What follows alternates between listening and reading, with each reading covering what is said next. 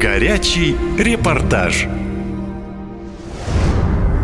Завод приведения в Свердловской области. Работники в Косулино узнали, что предприятие закрылось только когда вышли утром на смену. А дальше все было, как в детективе. Замок на проходной. Директор исчез. Бухгалтер уволилась. Телефоны отключены. Толпа людей собралась у завода. Кто-то плачет, кто-то орет матом, а кто-то молча курит одну сигарету за другой. Что случилось с молокозаводом Свердловской области и почему директор сбежал, расскажу в своем репортаже. Предприятие закрыто на ключ. Директор завода на связь с работниками не выходит.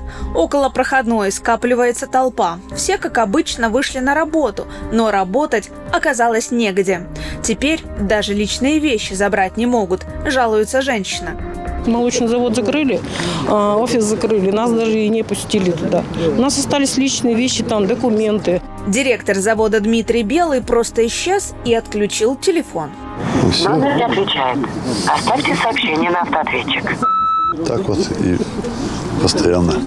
Работники завода уверены, все дело в долгах по зарплате. Деньги люди не видели 4 месяца, рассказывает сотрудница Инна Чернавских.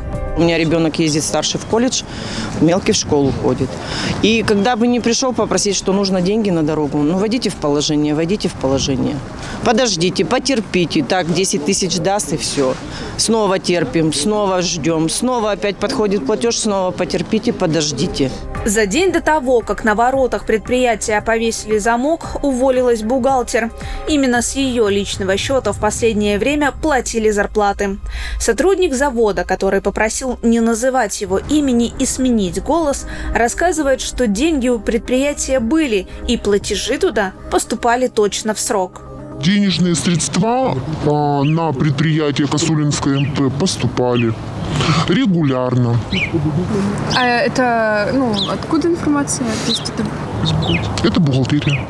При этом устроиться на новую работу сотрудники тоже не могут, поскольку приказов об увольнении не было. Трудовые книжки остались на закрытом заводе. В Государственной инспекции труда утверждают, действия директора незаконны. Предприниматель, работодатель, если он э, решил сокращение провести или ликвидацию предприятия, работников он должен известить не позднее, чем за два месяца, причем письменно, под роспись. Заводчане уже написали заявление в прокуратуру. Там ответили коротко «Ждите, разбираемся». Вернуться на предприятие работники уже не надеются, но ждут, что вернут долги по зарплате. Ведь впереди зима, а работы в округе нет. Завод был главным работодателем всего района. Катя Константинова, «Наша лента» из Свердловской области. Наша лента.